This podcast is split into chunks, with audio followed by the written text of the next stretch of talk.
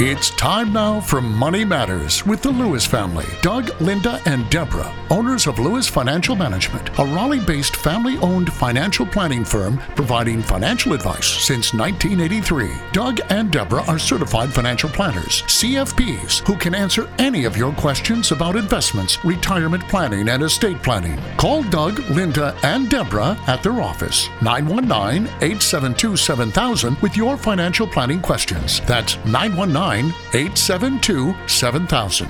Now, here are Doug, Linda, and Deborah. Investments offered through SFA Inc. Investment advice through Lewis Financial Management. SFA Inc. and Lewis Financial Management are not related entities. And we are the Lewis family, ready to answer your questions tonight. This is Linda Lewis, and thank you for joining us on Money Matters on News Radio 680 WPTF. And I'm Doug Lewis, certified financial planner. And I'm Deborah Lewis, certified financial planner, and we're here to answer your questions for the next hour. Hi, Dan. This is Doug Lewis, certified financial planner. Deborah Lewis, certified financial planner. How can we help you this evening? Oh, good evening, Dan. Uh, uh, uh, good, e- good evening. Uh, my wife and I, we have some uh, CDs, uh, some fixed annuities, and we're putting PODs on them and beneficiaries. And our understanding is if we do this, this will keep it out of our will, which will keep it out of probate. Is that correct? Uh, that's right. Yeah, it won't go through probate. Okay. Uh, the rest of our our assets that we may have, uh, we would like to fill out a simple will, No, wait a minute. Go back. You said the CDs. What else did you say you've got? uh, a fixed annuity. Uh, that's a little tricky. Yeah, we'll come back to that one. Uh, uh, but let me hear the rest of, of what you've got, and then we'll come back to that because annuities are different. Okay, and we are we're gonna we're gonna update our will, and we I I, believe that uh, my understanding is uh, whatever beneficiaries we put on and and uh, and PODs that we have listed, we'll keep it out of out of the will, which will keep it out of probate because those are distributed first. And what uh, what could we put into a simple will? Uh, that we may have left over. You know? Well, Dan, let, us start with what you have that would be. Um, well, in two different areas. So, the things that are non retirement assets. Correct. Okay. We do have some retirement assets also. All right. Well, let's take them one by one. What do you have in non-retirement assets? CDs and uh, and annuities. All right. Yeah, and but how, how- much is that worth? how much? Oh, I don't know offhand. Uh, roughly. do you have any idea? What, what- you know, is it like a hundred thousand or is it eighty thousand? That's probably around a hundred, maybe. all right. So you've got hundred thousand in CDs and in annuities, and these are in an IRA. No, these are these are non-qualified. Oh, these are non-qualified. Okay. All right. Hundred thousand non-qualified. Now, and how old are you, Dan? Sixty-nine. You're six- 68 Sixty-eight.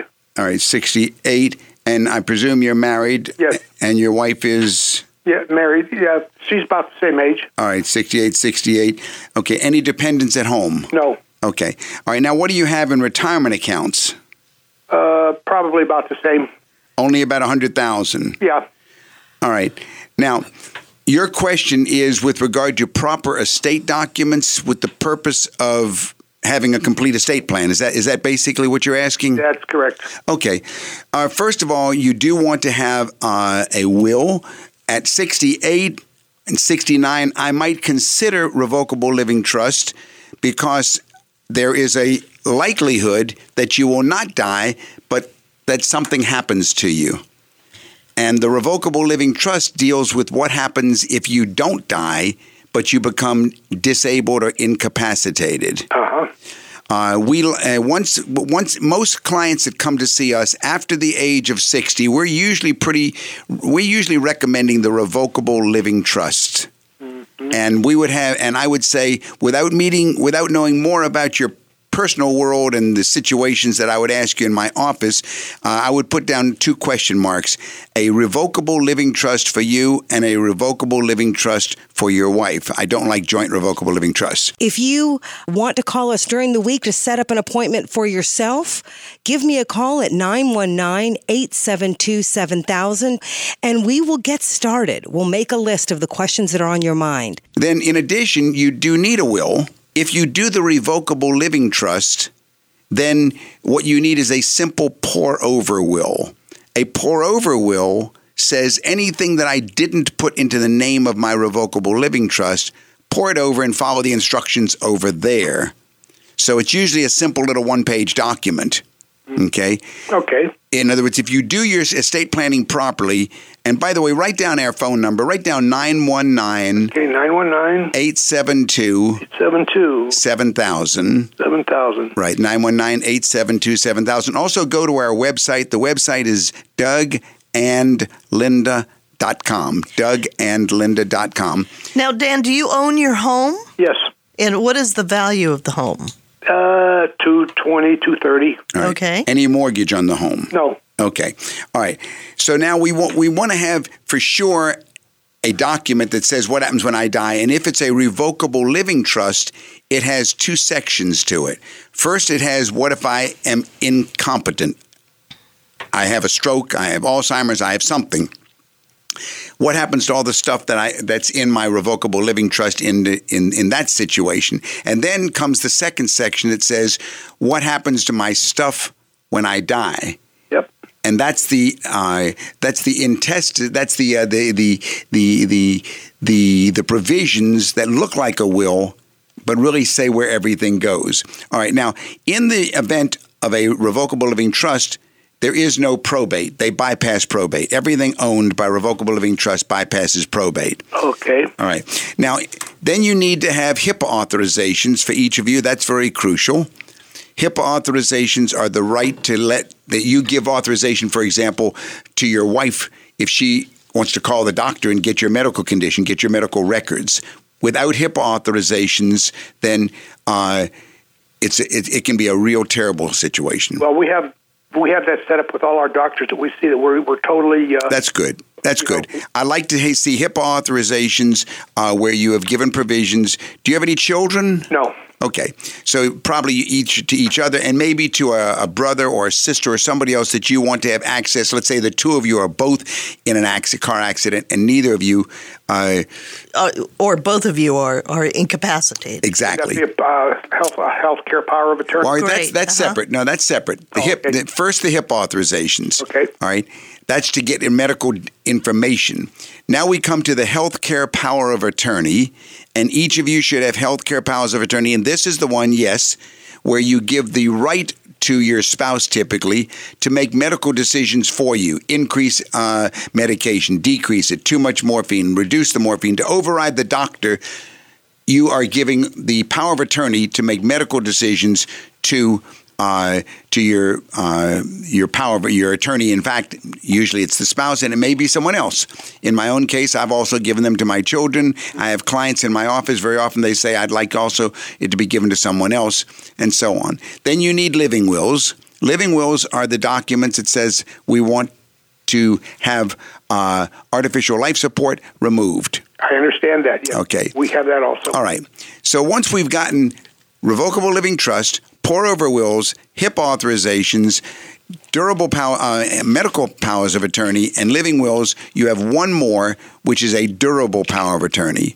Now, the durable power of attorney is the one. It doesn't have to do with your uh, uh, with your medical condition, but it has to do with.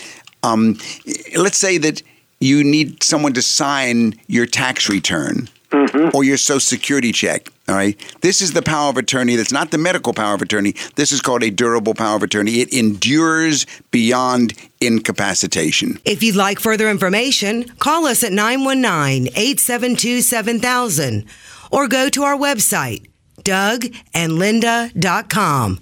That's dougandlinda.com. All right. Once you've got those uh, those items in place, we'll come back to your question because some things are not touched, and that is anything that has a beneficiary designation on it.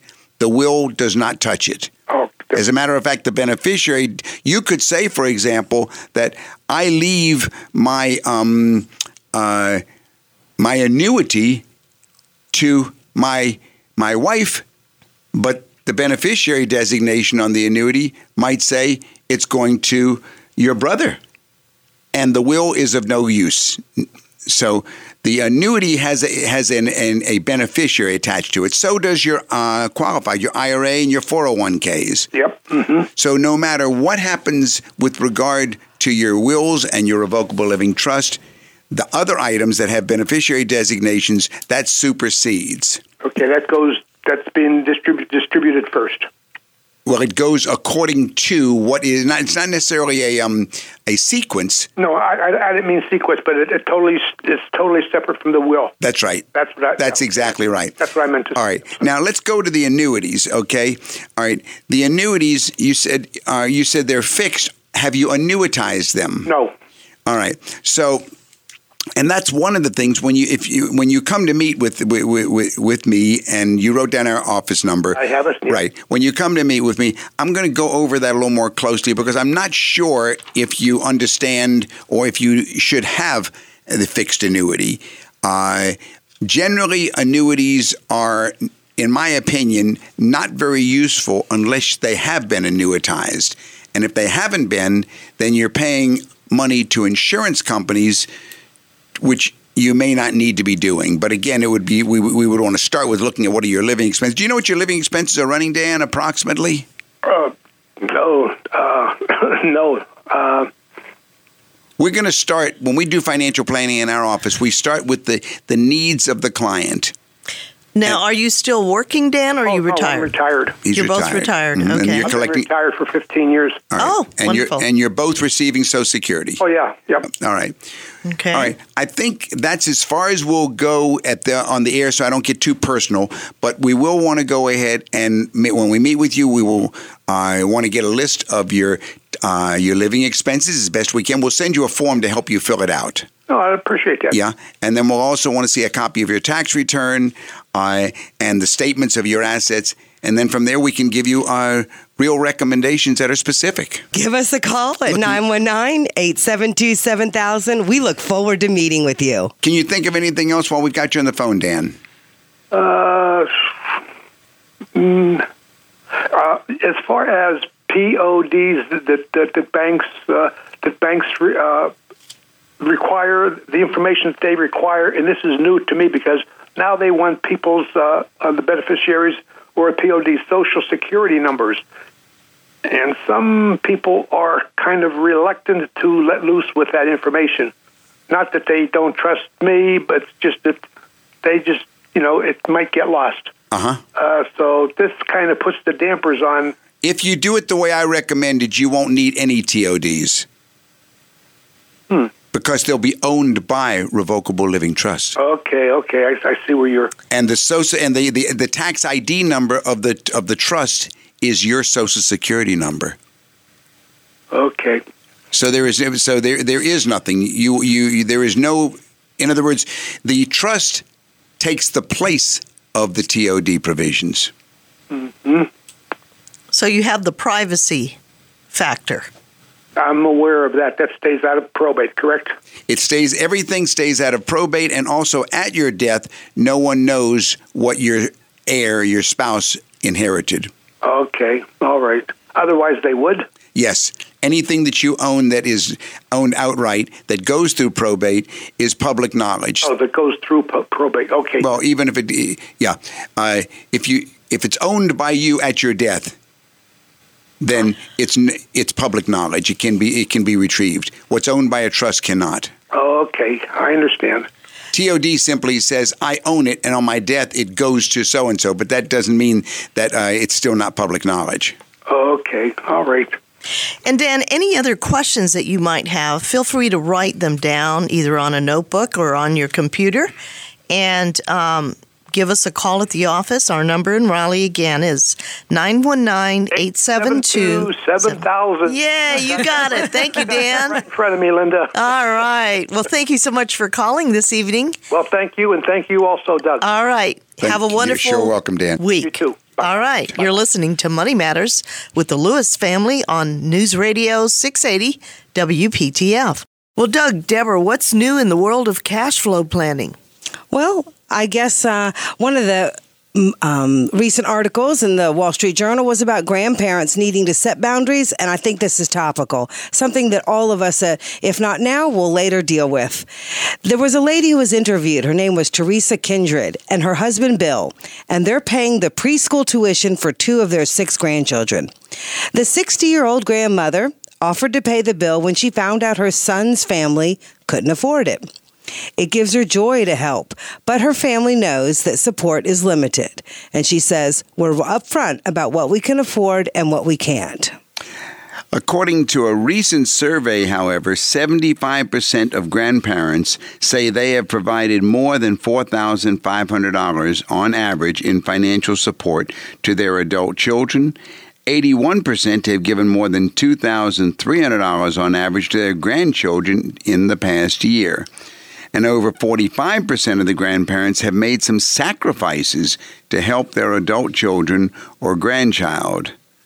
So, older Americans who want to give financial gifts or other types of support, such as school tuition payments to their children and their grandchildren, often find themselves in thorny situations, right? Yeah, yeah.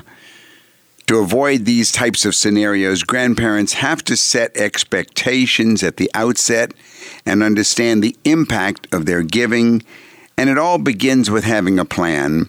Before setting expectations regarding a gift, it's important for grandparents to ensure that they have the ability to, to, to deliver without harming their own well-being and we we do that very strongly mm-hmm. in our office when it comes up and our clients are suggesting they want to go mm-hmm. ahead and mm-hmm. make a gift to their grandkids and so forth first we take a look at can you afford it is it going to hurt your own well-being grandparents need to learn to say no without feeling guilty for putting their financial future first or for setting limits even if they can afford to help that's true because having a pl- financial plan in place cause, can also serve to protect grandparents in the event of mental decline that can rob them of understanding the impact of their giving. And we've seen that where uh, maybe the sibling uh, of that um, of that one child who's receiving steps in and says, "You know, I, I don't think mom and dad really intended to be giving away that much. Mm-hmm. Not at the at the at the risk of their own financial well being."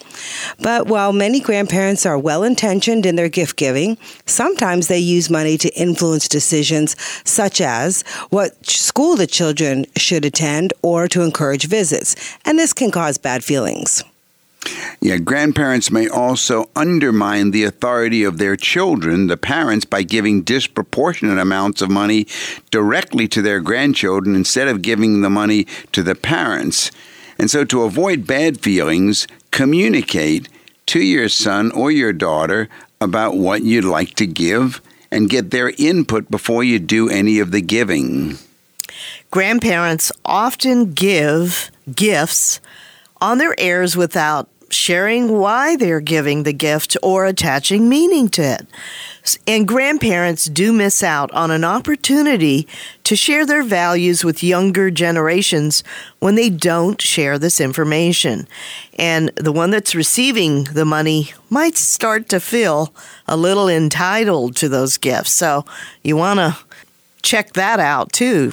Right. You don't want to give too much and you don't want to get to hurt the children. You also don't want to hurt yourselves. So see us at Lewis Financial Management about setting up uh, ways that you can best give to those that you'd like to within your own uh, financial um, boundaries. And this will help you give uh, over your own lifetime and also do it without hurting yourself a lot of what we do at Lewis Financial is we set up trusts to achieve your goals for your grandkids. That's also another very nice way to uh, have your cake and eat it too. You're listening to Money Matters with Doug, Linda, and Deborah Lewis. Call to make an appointment with Deborah Lewis, certified financial planner of Lewis Financial Management. Call 919 872 7000 or visit our website, dougandlinda.com. And I do believe we have a caller.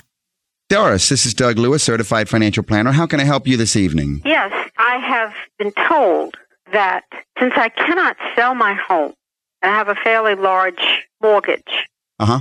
that it is possible for me to have the deed signed over to the bank's mortgage company saying, here, it's yours back, and be done with it. Of course, under the watchful eye and with the advice and counsel of a real estate attorney. But if I can't sell it and don't want foreclosure because I don't want any damage to my credit, what are the consequences okay. of doing that? That's a very good question. What you're talking about is a vehicle called deed in lieu of foreclosure or deed in lieu. And that's exactly right. Sometimes banks will allow that and sometimes they won't. If your bank will allow you to sign over a deed in lieu, that's a deed in lieu of foreclosure, yes.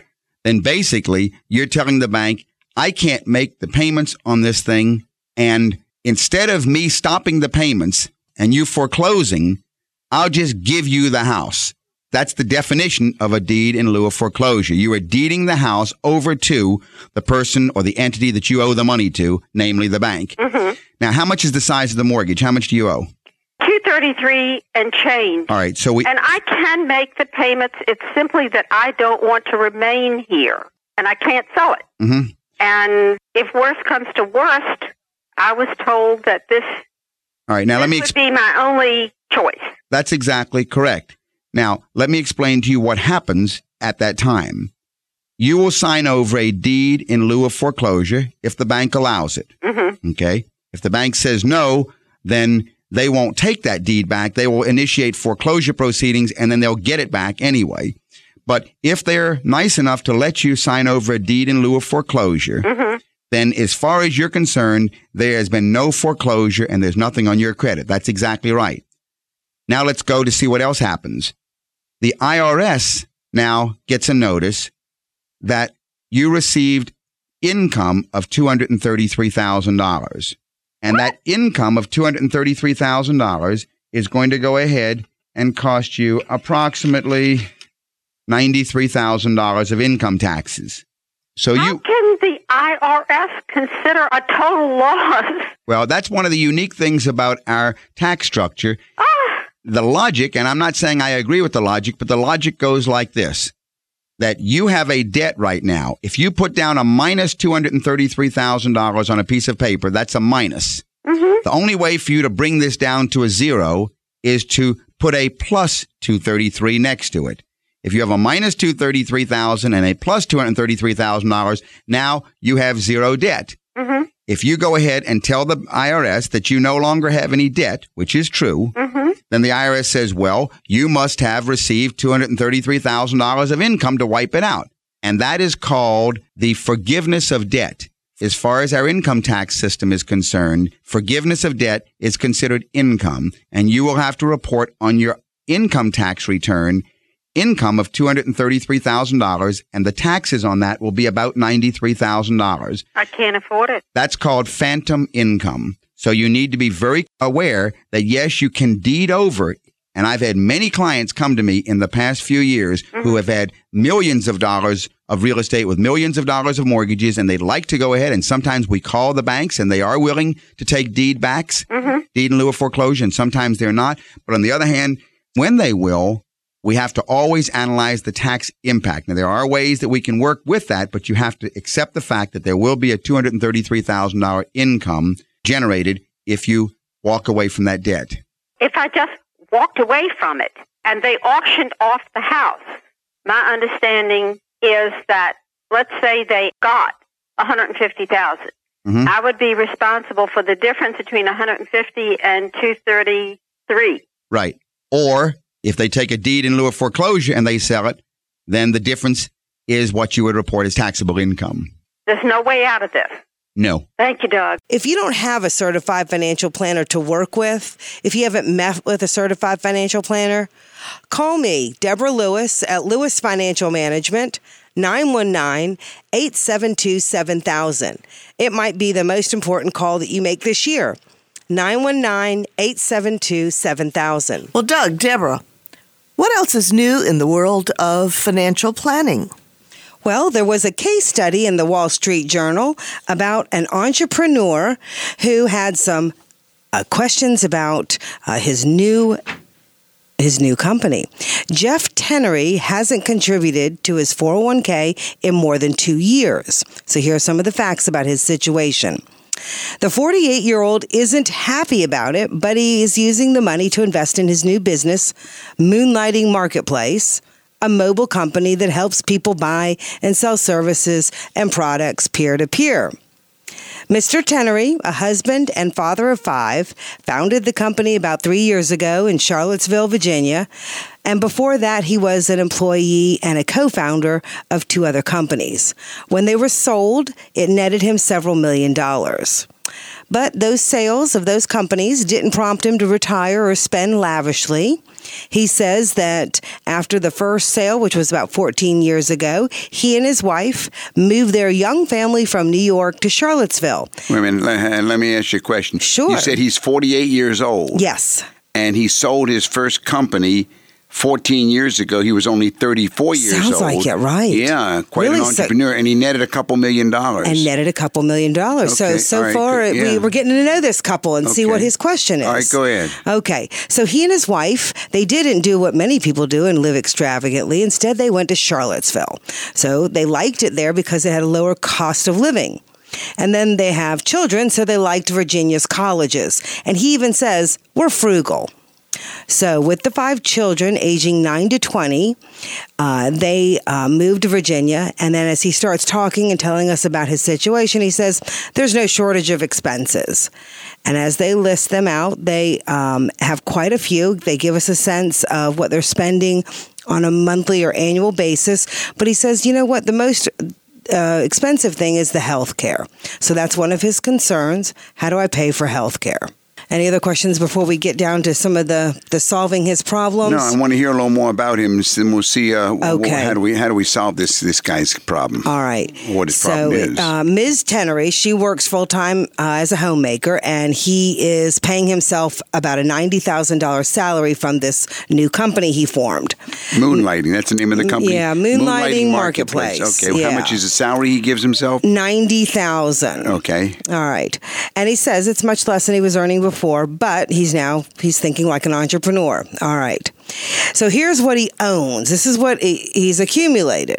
He has less than a million saved in a 401k. So that's kind of surprising. And about 70% of that, do you want to know how, where it's invested? Yeah. Stock mutual funds, bond mutual funds, and cash. All right. But the most striking part of this case study is that he has seven years worth of family living expenses saved in cash. Seven years. Seven years. Wow. So I did some math. Well, if he's paying himself ninety thousand, and let's say he's not paying all the bills with his salary because he says he needs supplemental income. Right. Let's call that a hundred, hundred and fifty thousand a year. All right. If he's got seven years of a hundred and fifty thousand, that's a million fifty thousand that he would have in cash in the bank. And he's saying to the writer of the Wall Street Journal, So here are the facts about my life. What would you recommend that I do? All right. So this is the classic entrepreneur headed down the wrong path. If something has popped in your head tonight, give me a call during the week. My number is 919 872 7000. That's 919 872 7000. First of all, he's already netted several several millions of dollars, he says, on sale of companies. Right. Where's the money? Where's the money? All right. He must have plowed it back into this next company. the new First company. mistake every entrepreneur makes that I meet, they they plow the money from one back into the other. Mm-hmm. And it's like standing on a four lane highway, not being hit by the first car, saying, I didn't get hit, so I'll stand there again. Yeah. And eventually you're going to get hit. So Right. that's that's a big no-no. Second thing is what's he doing? Now I don't know how he got a million dollars uh, in his 401k. Somehow he must have done something unusual with the stock of his company before. But in any case, that's where it is. But now he's not contributing, so he's so he's getting no tax benefits. All right. He needs tax. uh, He needs financial planning very badly. First of all, the way he needs to approach his world is every bit of profit that comes from a business, you need to pull out of that business and start investing it in a in an investment portfolio of your own, not attached to the business. Okay, because that way you're protecting yourself. If the business goes under, then you have you you've you've gotten something out you of it. You got something to to, To show for to it. show for it, right? Right. Something you own outside of All the right. company. Now, the second thing is he's got five kids. Okay, he's got five kids. He's only in his 40s. He's barely, he's not even 50 years old yet. Okay, so he needs to have, yes, an emergency fund, of course. Everybody needs an emergency fund. We need to find out what his living expenses are. And like you say, Deborah, if his expenses are somewhere around 100000 a year, we now need to have a needs analysis breaking down his expenses into two broad categories. Right. We What are his recurring monthly, Monthly expenses? expenses, yeah. And then what are his discretionary expenses like vacation, gifts, and clothing, etc. Right. Using that recurring monthly expense, let's say it's maybe 4000 a month. All right. If those are his expenses recurring monthly, we need to have maybe three to six months. Three times four would be 12,000. Six would be 24,000 of cash set in an emergency fund, not a million dollars. If you need help, call me, Deborah Lewis, 919 872 7000. 919 872 7000. Even if using a hundred thousand and you had fifty thousand, All right, still 50,000. not a million dollars. Purpose being that then the rest of that cash needs to design an investment portfolio according to an asset allocation model Right.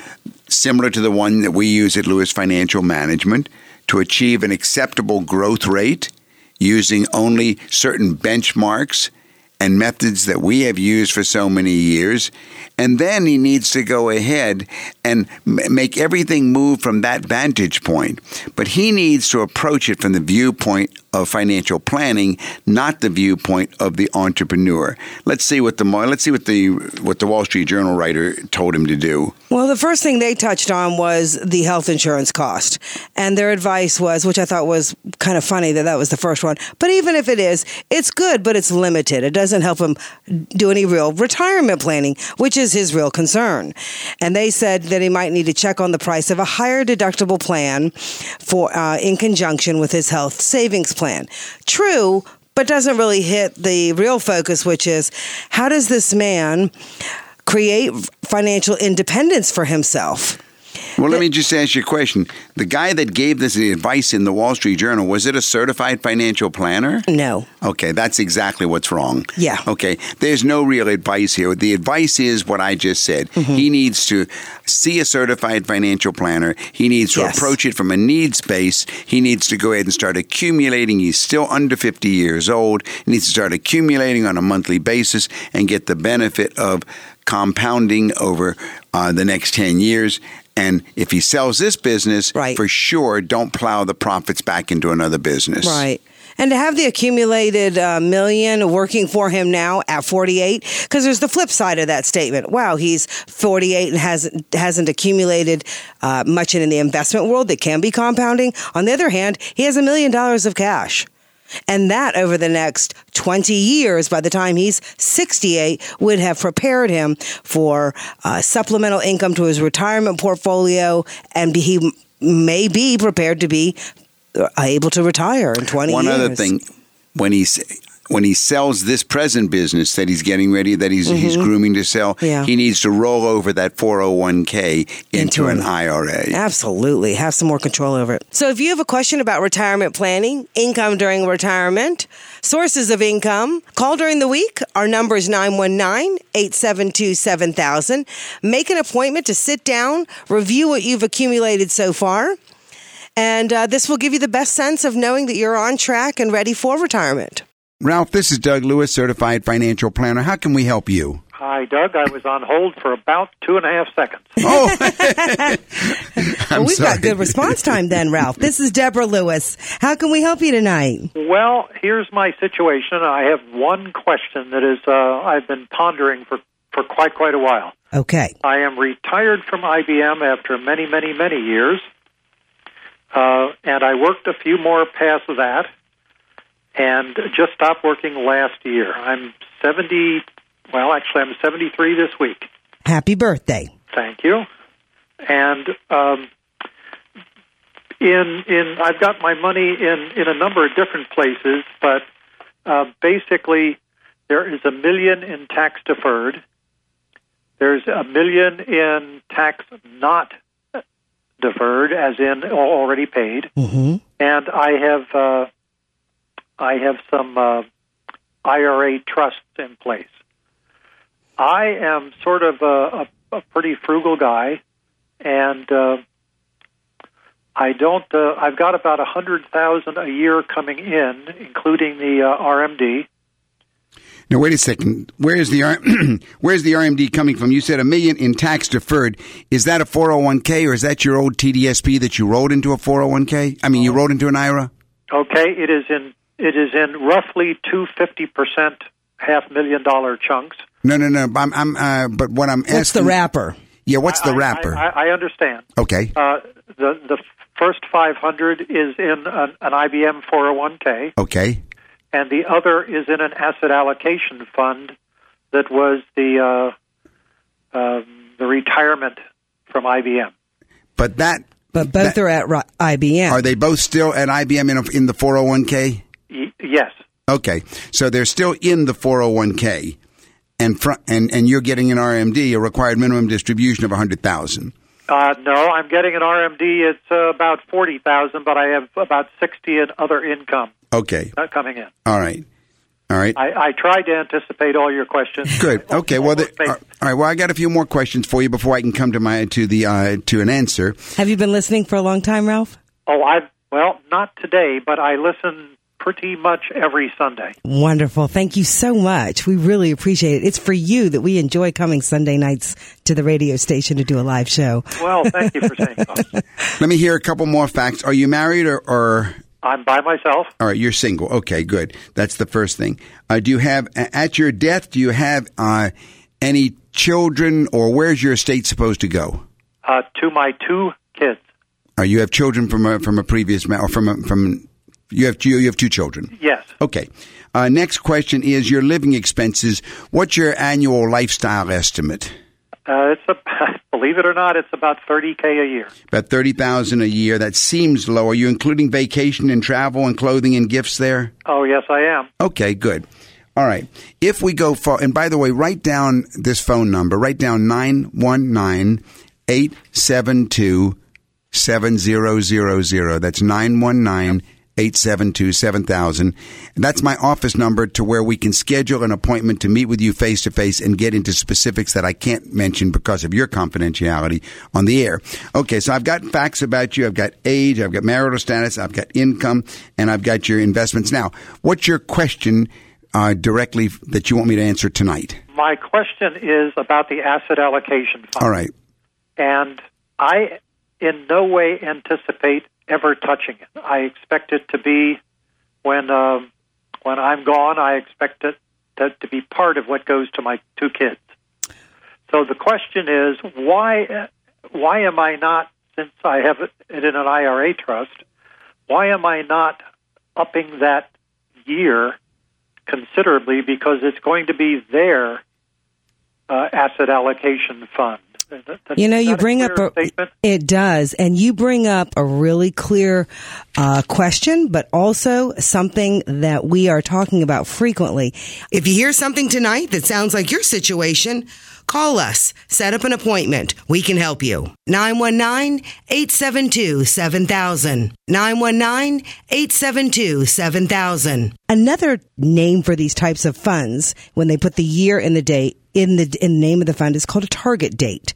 Right. And the and the meaning behind target is if one were invested in this asset allocation fund, it would be so that when you retired, you'd be prepared. Unfortunately, you have to end that sentence with, does the fund expect you to take all your money out and it would be up to the end or to continue being invested after? So you bring up a good question. Is it properly positioned? Uh, The- in a sense, that's exactly what I'm asking. All right. Now, let me. At this yeah. Okay. Let me. money right. and wondering why it shouldn't be 2030 or 20, Well, or something. Actually, it should be neither, and that's my point. In the world of asset allocation, there are three methods. One is a straight class method where the whoever is deciding what money is going where, he does it according to one class, let's say stocks or bonds or real estate or treasuries. That's a class allocation. Okay? And then there is a ratio allocation which is what you're in.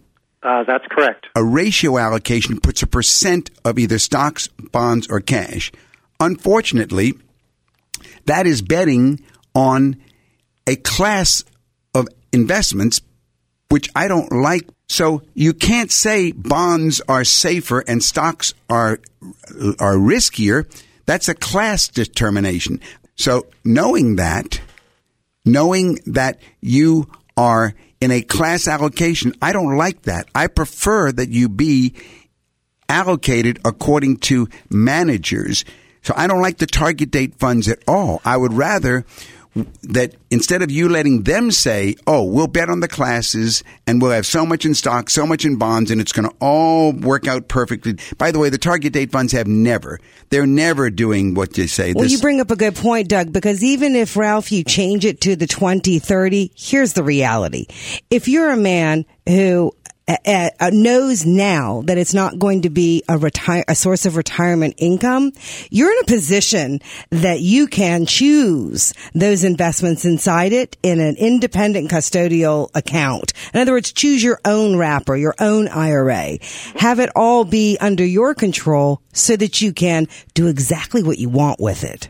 But what I would do inside that account, inside that wrapper, whether you when you roll it to an IRA, which I think you should, I agree with Deborah 100%, but then select the investments, build the investment portfolio with an asset allocation that you're comfortable with, you and I together, and we make that basis on managers, individual managers' personal returns, not class. We're looking for managers that have consistently beaten the index and we can hold their feet to the fire before we say, all right, we're going to allocate $200,000 to this fund. Okay. And then we're going to allocate another 200 to this fund and another 200 to this fund, but only after we've examined the track record of those managers. Now you're betting on managers, not classes. Does that make sense to you? There's a very di- big difference. Oh, I, I understand, and actually, I've I've heard you make this argument numerous times before. now we're making it on your behalf. this is Deborah Lewis of Lewis Financial Management. Call us at 919 872 7000 to set up an appointment to speak about your situation. 919-872-7000. I mean, that's really what it all comes down to is when you are in a position to customize something that is designed to meet the masses needs and you can turn it into something that is specific for you, you're no longer tied to the 401k asset allocation fund at IBM. You have the freedom to leave. So choose it. Yeah, I and, and I'm giving you the advice that I use with my own investment portfolio as well as my family's portfolios and so forth. I I use the manager approach, looking for managers, and then I'm comfortable. And I'm very often I go and meet with some of these managers on behalf of my clients. But I would look at your whole world. For example, you've got a million tax deferred and a million after tax. Basically, that's one pair of pants with two pockets totaling two million. And I would allocate to protect the risk according to the 2 million. You see what I'm saying? Yes. I don't want duplication of one versus the other.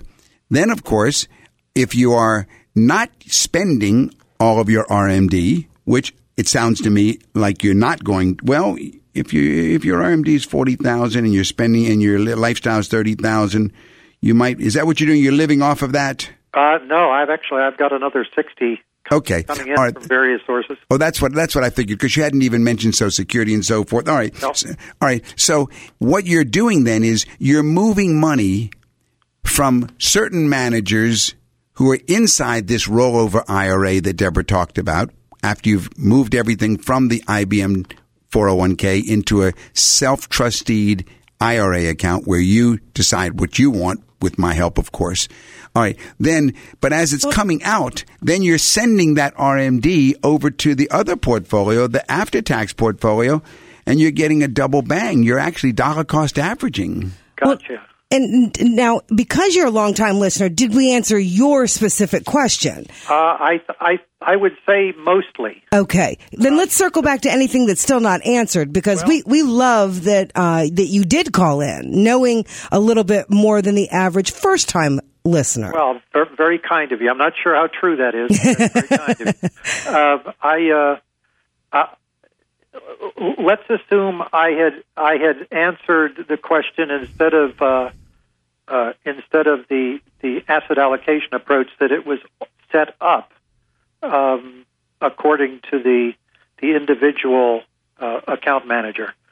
Um, the question still remains: How does the fact that this money is not viewed by me as money that I'm going to ever need, and you know I'm 73, my kids are in their mid 40s.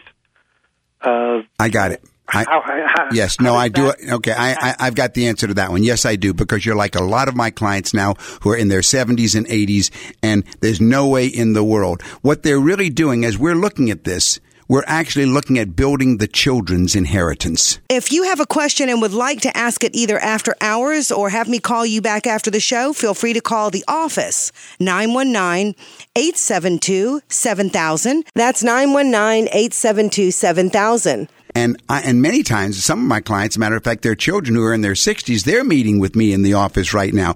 So I would be draining as fast as I could your IRA because at your death, the, the spouse does, there's no spouse. That means about 40% of that money they'll never receive because you've got, you've got, uh, uh, you've got income in respect of decedent at death. Taxes. I, I don't, is that true if it's uh, inside an IRA trust? Yes, it yeah. is. Yes, it is. All right. However, my point is looking at it. It's just, in, and the simple reason why is it's income that's never been taxed. That's so right. the IRS is expecting it to be taxed. And it will. That's I, it. I, I understand that I that the RMD has to continue to be taken out, but I no no no, no the whole thing the whole be taken out according to the children. Now. Well, all right, you're talking. Well, you know, you're yeah, talking. Now you've confused things. So when one dies, the the law language says you can take only the required minimum distribution if you would like to, up until the point you die. But the day you die, all income taxes are due on the entire principal. That's on your part. So uh, don't don't confuse it with what the children's choices might be later. My point is, there's a much better way to do what you're trying to do, which is to build their inheritance and get it away from the tax liability. You have the ability probably to double or two and a half times the entire amount over your lifetime for them having it come out of one pocket into the other, the qua- the non-qualified portfolio. Right. Mm-hmm. Because at debt, that's all tax free. They get the step up in, in, in, basis and they would pay zero taxes by sheer inheritance. Yeah, there's going to be some step up in basis for the IBM stock that I've held because I owe. Right. I mean, I, uh, the more layers that we hear about, you really need to give us a call. You've got our number. We uh, look forward to speaking with you off air so that we can really dig deeper. But you're exactly right. It's this kind of tax planning that can be done ahead of time that will make everything much more beneficial in the end. And prior to the end, you'll feel like you were really, truly in control. Well, I appreciate that, and you've certainly given me a lot to. Uh, Ralph, have you been to our website? Uh, yes, I have. Good. Okay. I was going to make sure that you and all the other listeners, I haven't mentioned it tonight. The website is dougandlinda.com, dougandlinda.com.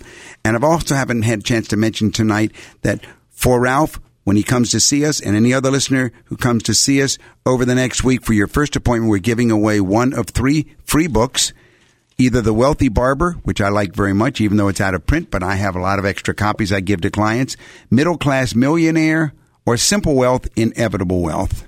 And Ralph, we look forward to talking to you offline because I think um, I think you're at the right place at the right time, and I think you're wanting to ask all the right questions to do some real comprehensive financial planning. So give us a call this week 919-872-7000. and um, we enjoyed your call tonight. Thank you for saying so. Oh. Appreciate it. Take care. Bye. Bye bye.